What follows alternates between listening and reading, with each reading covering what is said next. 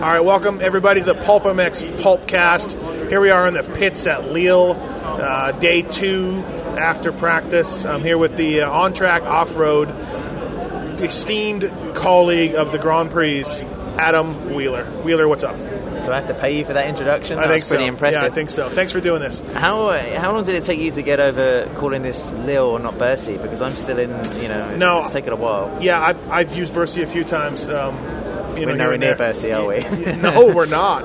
Um, well, let's let's start there then. Okay, so after whatever thirty some years of Bercy, we're at Lille.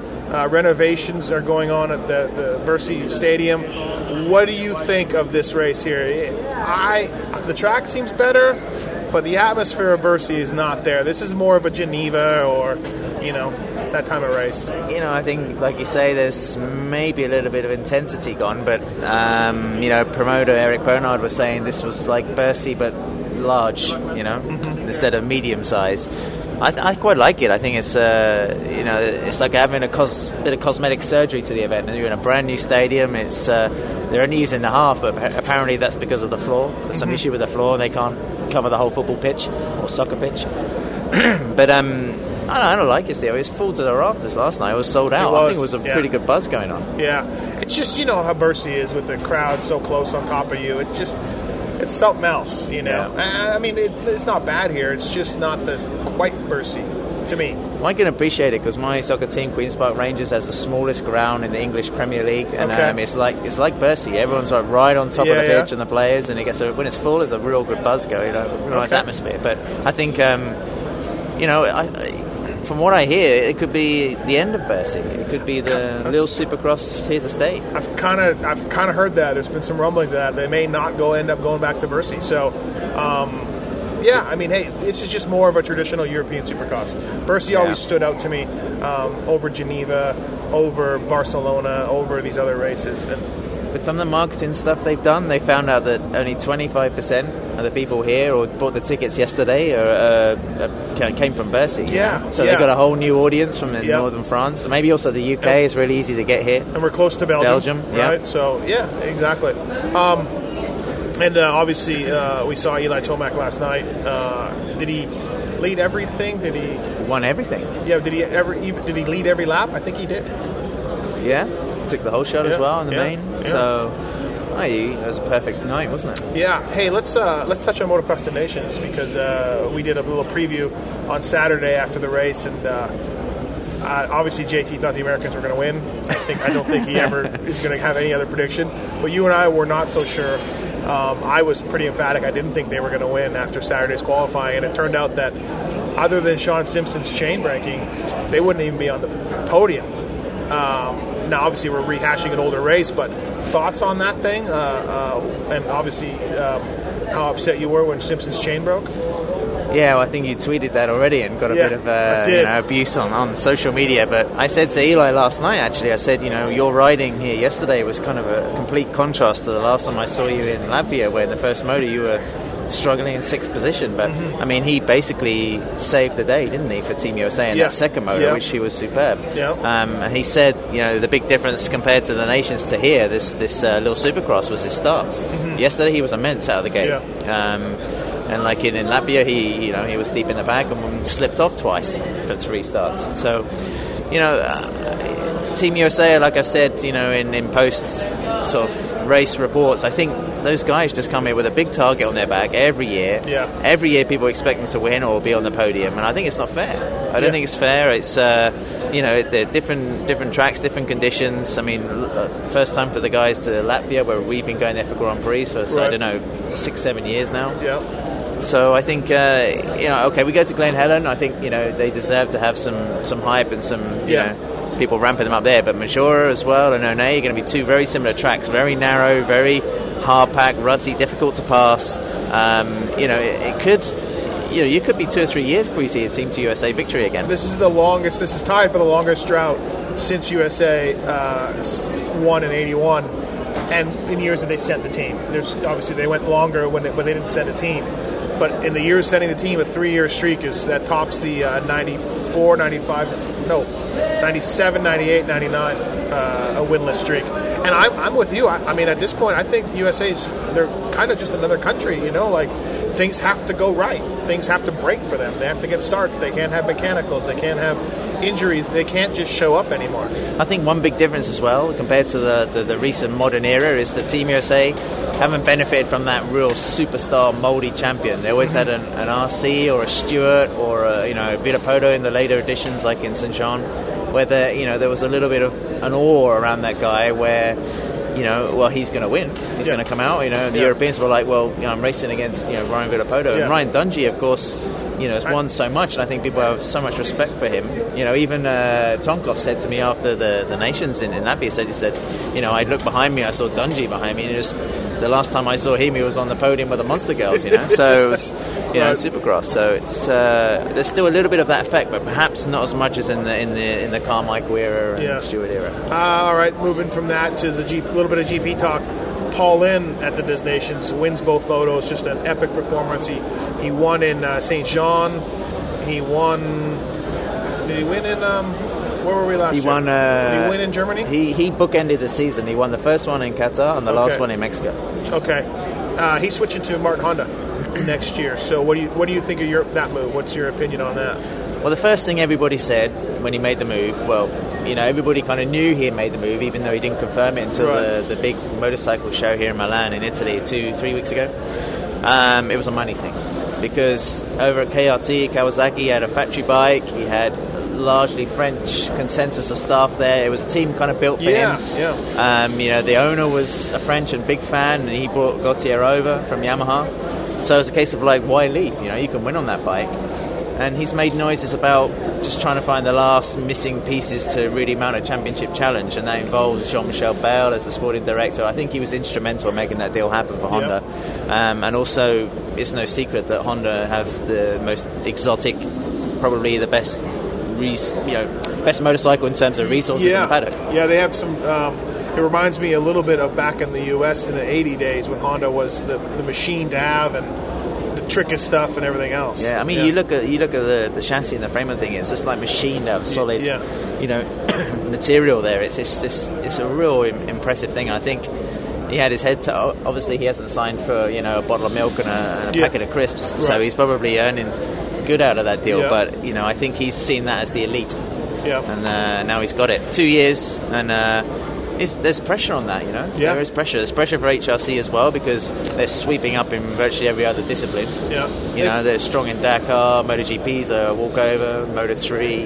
Yeah, they, they've kind of underwhelmed with uh, uh, certainly fast, uh, but maybe a little, uh, a little. His star has dulled a little bit with injuries, and Yeah. and the second guy they've kind of gone from Nagl to Rui to who they have this year? It was Nagl this year. Nagl, yes. Yeah. I mean, it just seems like the team has the equipment, has the has the outlook, the, the presentation of everything, but the results have been a little lacking.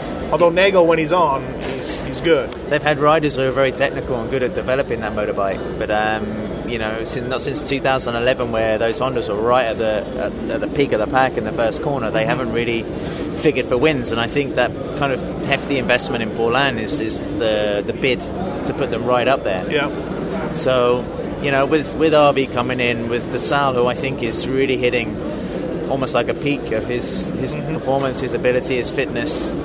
You know, there's there's there's some good good riders. let's talk about RV uh, coming over. Uh, that's definitely uh, biggest news in the, the Grand Prix circuit for a while, and I'm pretty surprised he's doing it. I, I never, I heard the rumors a while ago. I just dismissed them because generally speaking, every year we hear of somebody going, and you know.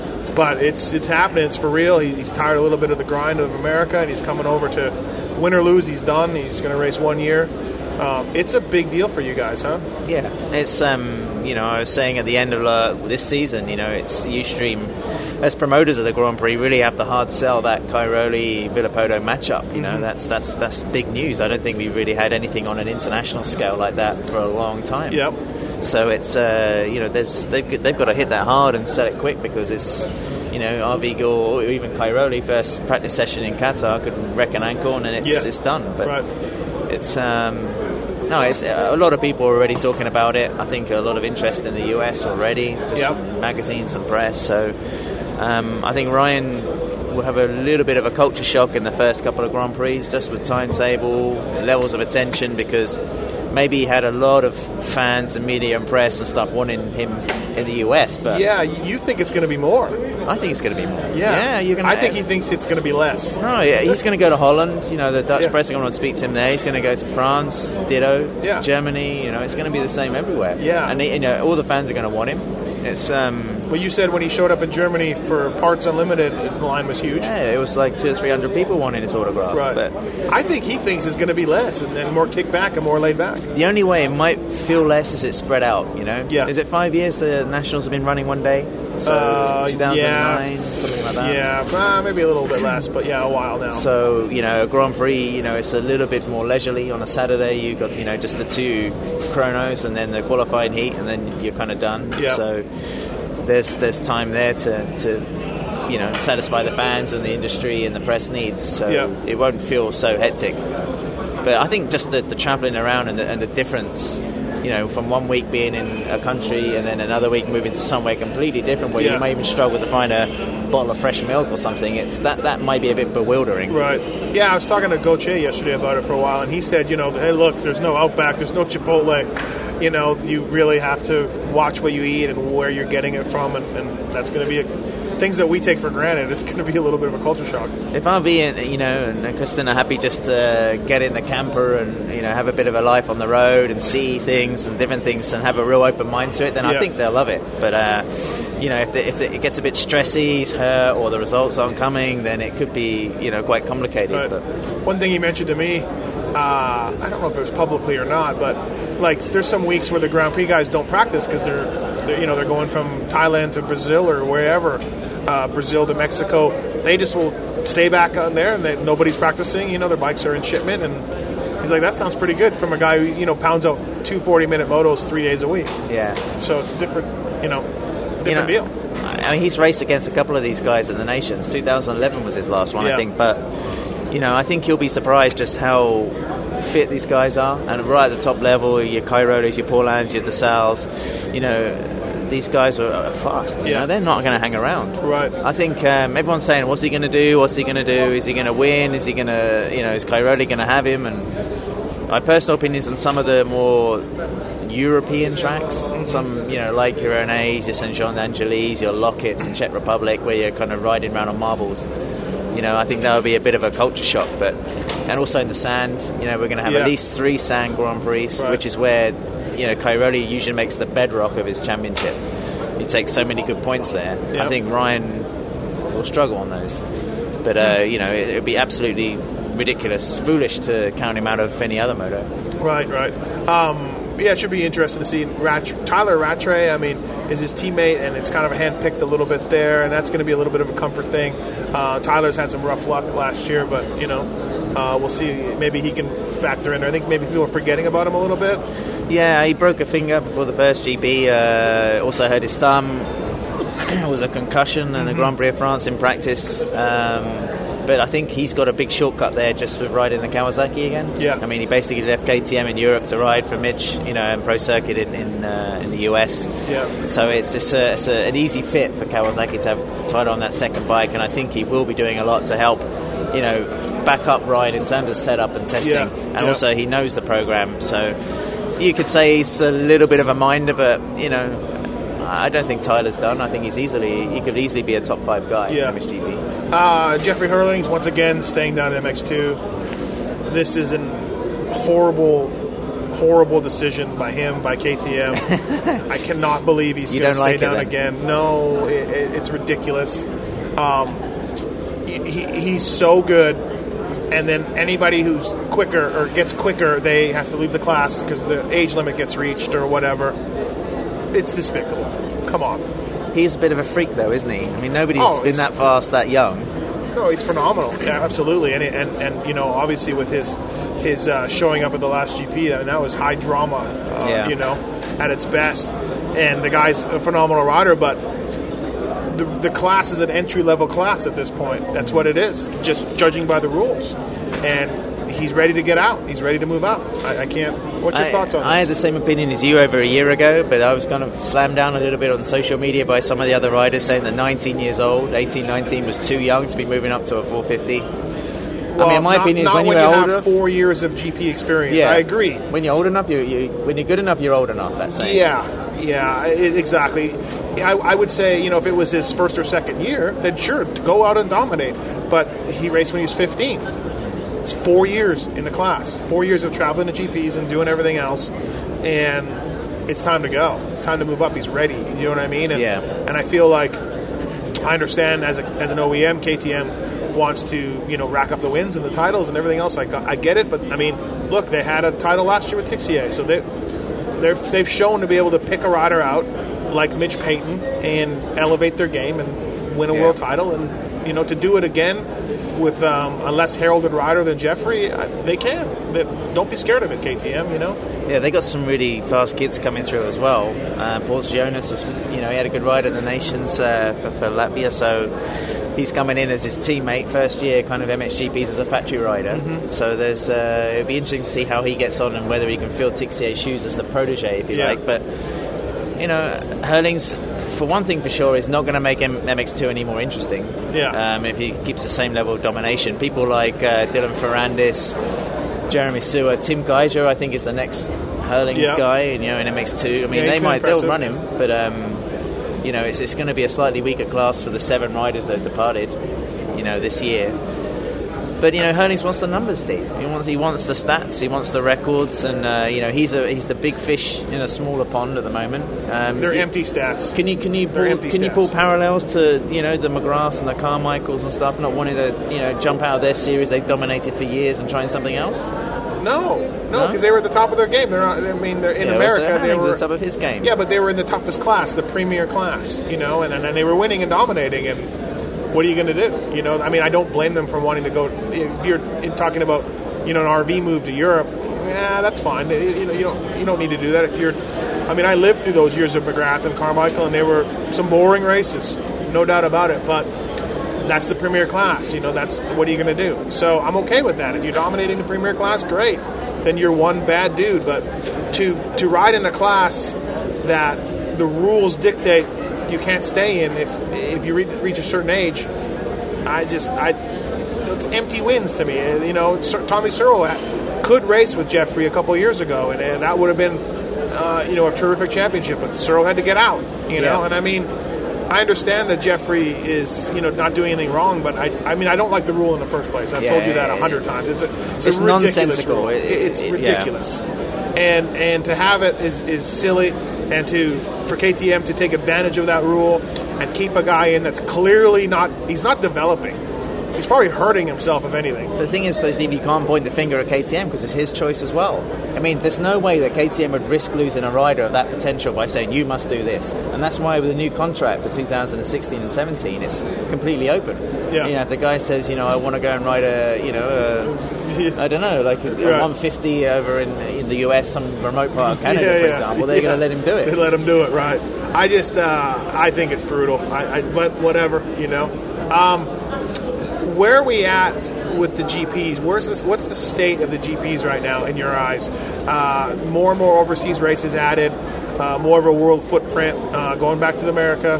Um, what do you think? How's the series looking? We've established in previous podcasts that MXGP is not the world championship that people remember from 10, 15 years ago. I mean, it's evolved. The the promoters have taken a, a view with it, you know, an elitist view.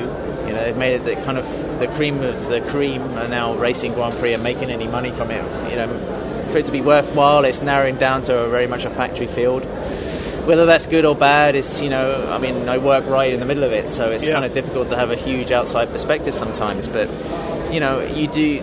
There's one thing beyond dispute is that you do have more of an international series, and you go to places like Brazil and you see how crazy those people are for racing. And apparently, it was the same for MotoGP in Argentina this year when they went for the, you know, for the first time in whatever Yeah, you know, and you do see a lot of passion in different parts of the world for motocross, and why should you not embrace some of that? You know, if everybody can make it, can afford to go, then go for it.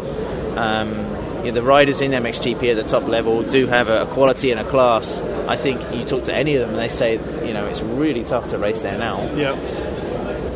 It's uh, it's a different ethos around around the, the Grand Prix. You know, if you still enjoy watching it and you like it, then you know it's fine. You know, Yeah. and I, I count myself in that camp. But um, yeah, for sure, it's not what it used to be. And I hope in the next five years, it's not going to dwindle to a point where the gate really has come down to like 15 riders. Yeah, I, I can't get over that. I mean, I can't I can't embrace the series that that that doesn't you know allow a Trampas Parker to come out of nowhere and win a world title. To um, I'm trying to think of another example. That's the best, Yeah. best one off the top of my head, but you know, um, there, to be approved to, to get on a ride on a team that's approved for the GPs. Um, you know, Antonio Cairoli went down in the first turn at a GP last year. There's only 18 guys. Yeah. He was eighth after one lap. Do you know what I mean? Um, there's no. It's just. It seems. And again, I, I'm coming from another side, and I'm trying to have an open mind a little, a little bit. But I, I have trouble with the fact that there just isn't more racers. There isn't more Yeah. people making money, doing well, and all that kind of stuff. I mean, we're not thriving in America. There's certainly some good riders that have no rides. Um, so it's not. I'm not saying the American series is so much better, but gee whiz, I just I can't. I have trouble with the rules kicking people out of the MX2 class, and I have trouble with the lack of entries and the lack of teams that want to take part. And uh, maybe it's part of the globetrotting. is part of the reason. I'm not sure, but it does seem like it's lost its soul a little bit. I think it's it is in a transition phase. You know, teams. It has to be worthwhile to do MXGP. You have to attract that sponsorship to be able to, you know, make it all happen. And at the moment, it's just coming from within the industry and the factories. Yeah. That's what's keeping it kind Well, we have the same problem right? in America. I mean, Yeah. we got energy drinks, but other than that, you know, not much outside. Yeah. yeah, I really don't know. Like I say, it's a, it's a different animal now. And Whether you like the animal and you, Yeah. you, you want to pat it on the head and watch it grow, then it's okay. But otherwise, it, you know, if you if you're thinking about points and if you're thinking, well, you know, I can turn up, I can do one lap and score two GP points. Where Yeah. you know maybe 15 years ago, if you're a teenager, to score a GP point was like It's a a first deal. on the ladder. You Yeah, know? yeah. But uh, there's definitely more emphasis on the European Championship, which people, out, you know, from outside of Yeah, I don't think we really don't. know much about it, but it's it's a thriving deal, isn't it? It's, like a, a Loretta Lynn series, you know, and it's uh, it's busy. Mm-hmm. There are a lot of people, a lot of kids like trying to get in through that way, and that's like one part where Youthstream and the FIM are really kind of buzzing and saying this is a, a positive step we're making.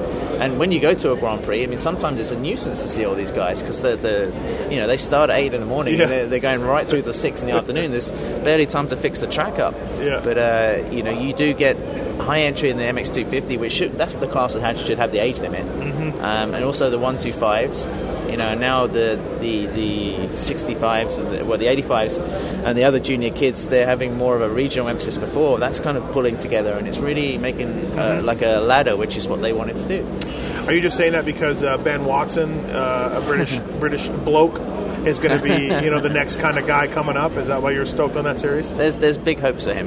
so there you go. Grand Prix rider next year. Big hopes. Who who should we be watching? Who are we going to hear about uh, in the MX2 class next year? Is really breaking through? Is there somebody that comes to mind? I mean, Gajser, but he's kind of already known a little bit. But is there? Yeah, Guy's just the one to watch. Yeah. Uh, he broke through this year. Yeah. First, first moto wins, first podiums. But you know, if there's anyone that's going to push Herlings, it'll be him. Keep a good watch. Somebody like Watson's going to be a rookie. You know, he's definitely worth looking at.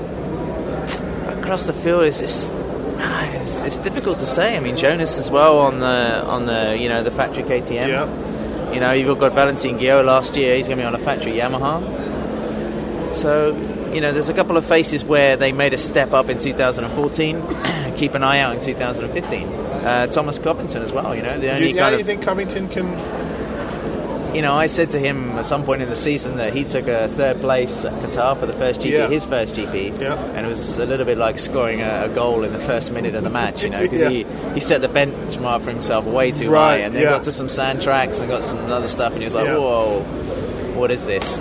So he knows that he's had the educational year, so it's a little bit more pressure for him for 2015. But you know, he's from what I've seen, he's a kid that's prepared to work like his nuts off, and I think that's going to stand him in good stead for all the, the variety and the diversity he's going to have to cope with in GPs for a second year. Right.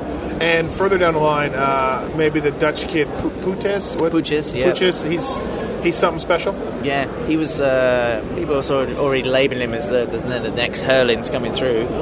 Again, he's got a you know KTM, factory KTM backing, so um, he's he's one to watch. You know, he's going to be you know under the guidance of Stefan Everts next year, even more so. So uh, yeah, keep a lookout. The Orange Army is, uh, Yeah. or Empire, I should say, is uh, still holding strong. We see it in America. You know, they're they're definitely taking over. Thoughts on uh, going back to Glen Helen? Good. Yeah. I mean, like uh, I don't know, was there what 500 people there the last oh GP? yeah, I don't, I don't know. you know that's kind of sad to see because at the end of the day it's still a good race with like good athletes and good Yeah, riders isn't absolutely, it yeah. you, know? you, you, you, you want to see entertainment I we saw Kenny Roczen, we saw Antonio Cairoli, you know, DeSalle. DeSalle won Yeah, DeSalle won, yeah. yeah and Zach Osborne on the podium Right. so like I was saying to you earlier I think if Villopoto's in a position where he can I mean if that's a championship decider it's going to be Yeah. an, you know an incredible Grand Prix I like the track. I think everybody in the paddock gets excited about going to the US to race because you know Supercross is such a different world for a Grand Prix rider. Um, you know, going over to the US and to, to ride motocross and have it mean something is a, is a big deal. Now, if an American fan is listening to this and they want to go to a GP to cheer on RV, where would you send them? I would send, you know, some people ask me, well, I get the question quite a bit, which which national should I go to? I usually send them to Redbud. You know, it's our sort of our premier thing, and it's around the Independence Day holiday, and it's a great track and great viewing. So, where would you send an American motocross fan to go watch Ryan Villopoto? For atmosphere, Kick ass, by the way. Yeah. For atmosphere, I think you need to be heading towards France or maybe Holland, Valkenswaard. You know, that's busy. I Yeah. mean, the Dutch fans aren't super noisy, but you get such a grouping of Northern European fans there.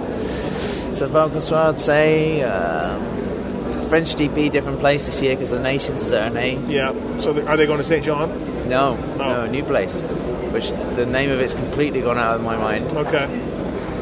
I've never been there, obviously, so it's Right. gone. Italy also, Yeah. go to Maggiora. Yeah. Go to Maggiora, yeah, because the last two years that's that's been the best GP of the year for me. Good weather, Yeah. really picturesque place, Historic track, nostalgic, you know? yeah, Yeah. like old style track, but also with some big jumps and fast sections to sort of bring it up to Okay. date. Um, you know the whole Cairoli thing. I mean, if, if he's fighting with Paulin or DeSalle or Villopoto or whatever, then Yeah.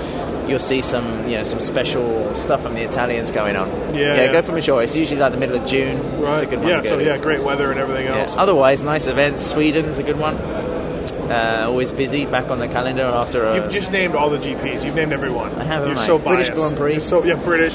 Go to all of them, folks. They're all incredibly awesome. Actually, you know, there's a couple that are a bit ropey Right. that I could do without. Hey, when you go to America, and I don't, did you go this year? You did go this year. yeah, Been yeah, it was, last uh, three or four San years. Diego Okay. three. What do you think of when you see Supercross? What what is the what is it for you? Is it is it racing? Do you look at it?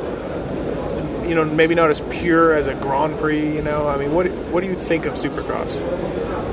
The thing I don't like about it is how the riders are all um, put on such a high pedestal.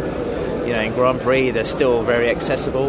Even if you go to Brazil and your chances of getting near Cairoli are quite minimal compared to a normal race. Yeah, But in Supercross, it does seem to, you know, I can understand why people have ego because it's a big, big audience. You know, it's a big show. Mm-hmm. I mean, it, you can see why riders want to do it because to go to a stadium and have fifty thousand people, you know, that crowd, Yeah. that noise, that that you know spectacle. You know, and also sure it's worthwhile, isn't it? I mean, it's it's, it's a lucrative series. yeah, But uh, you know, there's with with all that attention and that, that glitz and glamour comes, you know, a part that's not so earthy as we like to sort of yeah. be having Grand You're, you're talking more though off the track, and I agree with you. Don't get me wrong. I mean, I know with these guys, it's a little different with, with me, but I get what you're saying. But what about the, the racing on the, track. track? Like, what do you what do you think of that? I mean, you've walked the track, you've Yeah, been down there, yeah. you know, you've seen what it's like. But it's something that's I'm just so, interested in, in a European. It's something that's so special to the US, though, isn't it? Yeah. That's why no you don't get any Europeans over for the Monster Cup, which is Yeah. even still a little bit of a dumbed down Supercross track. Yeah, yeah. Because people know they don't want to have their ass handed to them. Right. It's just too specialised of a discipline, and there's nowhere like the Southern California test tracks in Europe Yeah. for people to get that mileage on. Right. Gautier has his, own, has his own Supercross track. Then he's a rider that from from Grand Prix. I'd say, hey, put him in, put him in, you know, like the 450 S- SX class now, and he'll do like a, Yeah. he'll get top ten. Yeah. I think it's um, it's a different world, Steve. Yeah. Yeah, off the track and also on it. That's why you know I I'm quietly optimistic for Arnaud Tonus Yeah, because if there's a rider with a technique to be able to do something in Supercross, right. I mean Kenny Roczen was always going to be US bound at some point, Yeah, and uh, for me he's still one of the most fantastically talented athletes we've seen come through Grand Prix in the last ten years. Do you think Herlings will ever make a jump? I mean, I, I know he tried Supercross, wasn't that good. Is there any? No. You- Again, for the same reason that he's sticking in MX2, because he is the premium athlete in Europe. Yeah. He's the one that everybody wanted to sign. He really is. Uh, I don't think you'd risk it. Good. You know, I mean, same for Cairoli as well. Uh, I was trying to build up a campaign in the press saying, "Go and try a national. We want to see you take on the Americans." Yeah. You know, but everyone around him in the team was saying, "Well, why? Why should we bother? You know, we're, we're here to win a world championship. We're not there just to go and you know." Yeah. Show. Slap- yeah, slap on a. Be like a number. circus monkey. Yeah, right. right. Who's the next kid do you think that would want to, the American teams might want to snatch up or look at? Well, Ferrandis has made all the noises about Yeah. going. I mean, he's He raced the uh, Monster Cup? Yeah, he's he's desperate to go, so he'll be over. I- You know, if you He can't do something, yeah. if you can't beat Jeffrey, then can you cut it in the US? That's uh, That's kind of the, the, lim- the yeah. you're right, right. I mean, that's a pretty good benchmark in Europe. If you're the top guy, yeah, you know, like Roczen was, Yeah. then you think, right, I'm ready. There's no one else to be here. I'm Right. off. But uh, like Herlings, as you said, still has to step up to the Premier class and say, you know, I'm the top Grand Prix yeah, rider. yeah. Um, and like Dylan can't really say I'm even in like kind of the top two in MX2 Yeah, at the moment. yeah, he's got a little ways to go. There's nobody really coming up in Grand Prix that's sort of stamping their feet and saying I want to get out of here and get to the AMA as soon as possible. Right, right. So going back to your question about the state of the GPs, maybe that's a, a semi-positive sign. You know, If Right. you're in the factory view, then you're not. Yeah, I mean, it was just a turnstile for a few years. Tortelli and Albi and Rattray, and it's just you know they win, they're gone. They win, they're gone. You know what I mean? So it has kind of stopped a little bit that way. Townley. Townley, yeah. it seems if you're not French, yeah, if you're not French and you're not kind of, you know, yeah, I don't know, sort of non-European, then you know you're kind of looking at Grand Prix as your main Yeah. way to earn a living. right. Um, all right, did we cover it all? I think that's it. All right. What about uh, today? In Lille, I nearly said Bercy again. Then it's going to Did be a I? Tomac show again, isn't it? Yeah, I think so. He was fastest by half a second in that practice. Why not? Why not keep going? Barcia on the Yamaha is that going to click soon? Some people are saying that he shouldn't be on the Yamaha. It's getting late. If you're gonna, you know, you're gonna start the- writing these races off a little bit as like ah, it doesn't really matter. Well, it's getting late. Er, so Actually, there's one thing I want your opinion on. Yeah. Like uh, you've ridden a few times at Pro Circuit, had a tough year. You know, not many wins, championships. two years in a row now. stuff, Yeah, yeah. Is there anyone there that can do it? Can reverse the trend? Apart from Cianciarulo, is it too too early for him? I mean, Cianciarulo can do it. He just has to stay injury free. He's had, I think, three out of the last four years he's been injured at some point. Um, you know, they claimed that they had a, they he had a shoulder problem that they discovered, and they fixed it so it wouldn't happen again. So that's good. He's not a big kid, small guy. Adam, I mean, he was well on his way to the victory in his rookie year in the Supercross title. Yeah. I think he would have won without a doubt, and he would have been right up there in the Nationals. So, apart from him, though, uh, Tyler Bowers, uh, Tonus, uh, Al- Chris Alldredge. I think I'm missing one guy. Um, Who I else is there? I think I Durham's missed gone, isn't he? what? Yeah, Dur- Durham's gone. Davalos is gone. I think I'm missing one guy, and it's right on the tip of my tongue. I'm jet lagged though, but uh, I don't see any of those other guys able to pull it off next year. I mean, Tonus, I think needs a you know a year to figure it out, and maybe he can do it. I think uh, everything's kind of resting on uh, Adam, and I, but I think he can do it. I think Adam can. I think he can win both titles. He just has to stay healthy. He's got the program. He's got the speed and skill. But uh, I mean, geez, you look at Mitch last year. He had one, two, three on the East Coast, and they were all winning races and looking terrific. And one by one, they all got hurt. I mean, it, it does seem like the years of karma that Mitch built, and I mean, uh, along with the fast bikes and this, you know, not just karma, but the years and years of, of winning.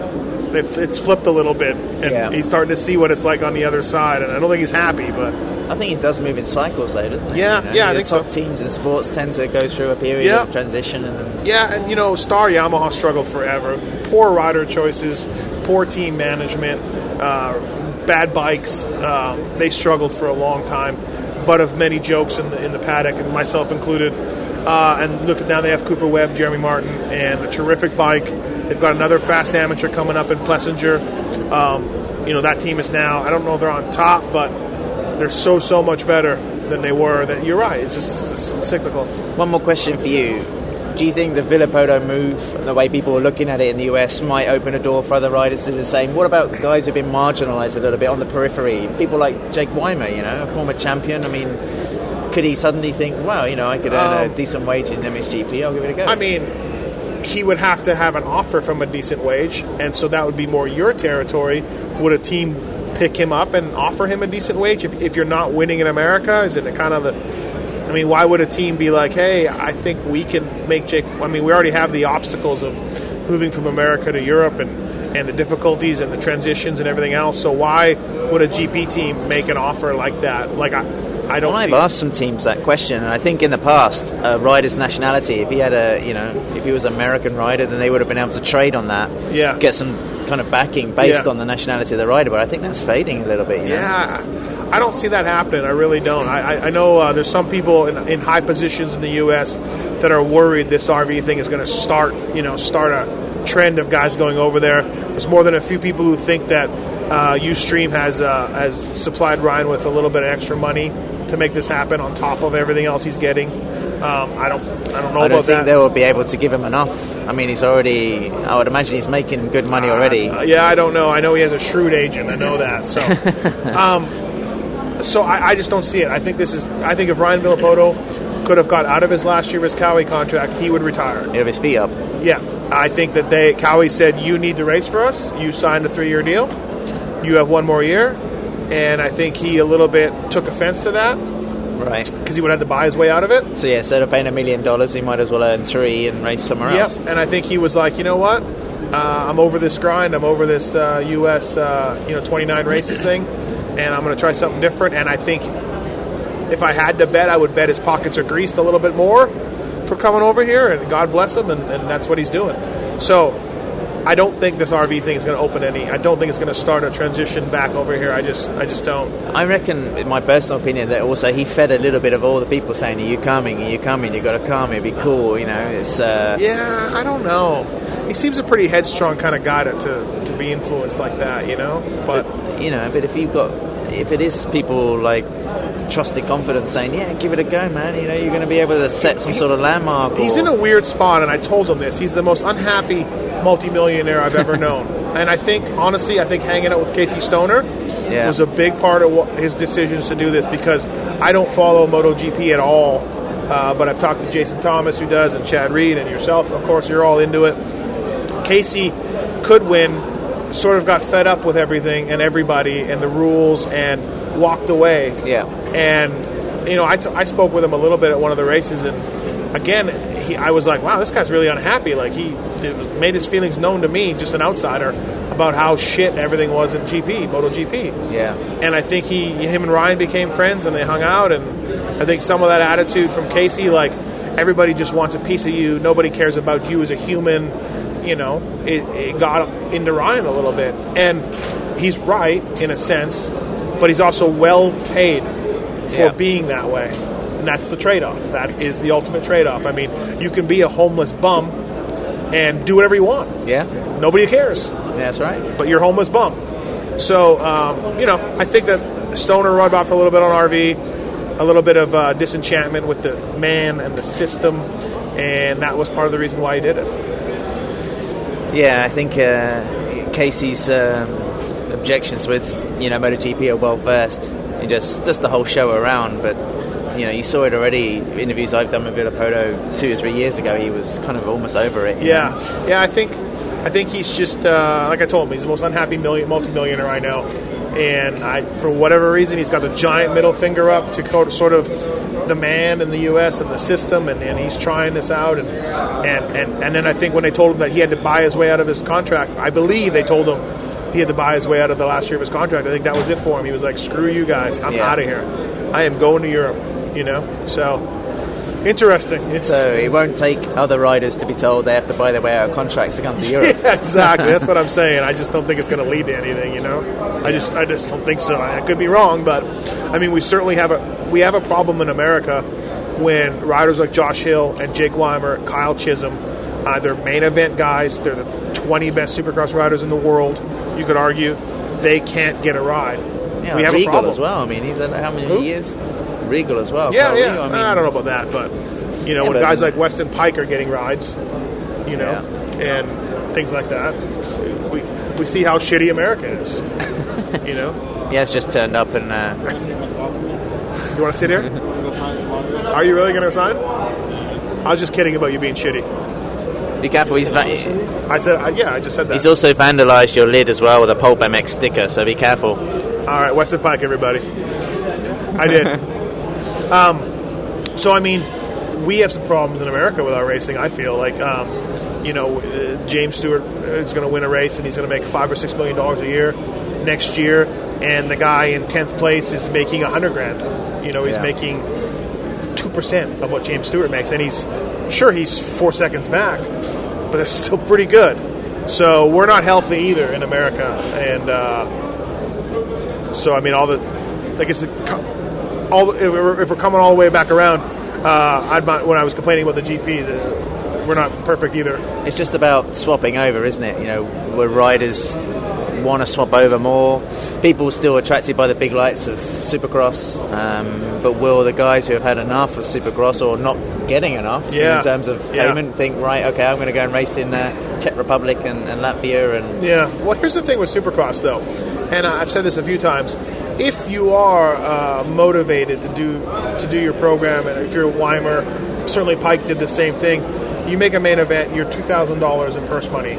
Uh, now, it's that's not you still have expenses out of that, but a lot of the races are local in SoCal. Uh, you're, you're making four main events a month. You're pulling in eight thousand dollars a month gross. You got a little bit of expenses. It's not the end of the world. You can do okay. Uh, you're certainly not a wear and tear on the bike too much. You can do okay racing Supercross in the 450 class. The purse money is not so bad, but from there, uh, yeah, um, the nationals don't pay that well, and it is tough to make a living. And it only runs from January to you know, beginning Yeah. of May for Supercross. yeah, It's a shame the calendars didn't sync up a little bit more, you know. yeah, yeah, absolutely. Uh, okay, I think we've covered it all now. Definitely covered it all. We better stop Adam. Wheeler, on track off road, uh, OTOR.com. Uh, on trackoffroad.com. Oh, I thought it was the other one. Okay, uh, and Thanks, uh, yeah, thanks for the info, and uh, and everybody follow Adam uh, reports from the Grand Prix, and uh, here we are, Leo. Thanks, man. All right, cheers.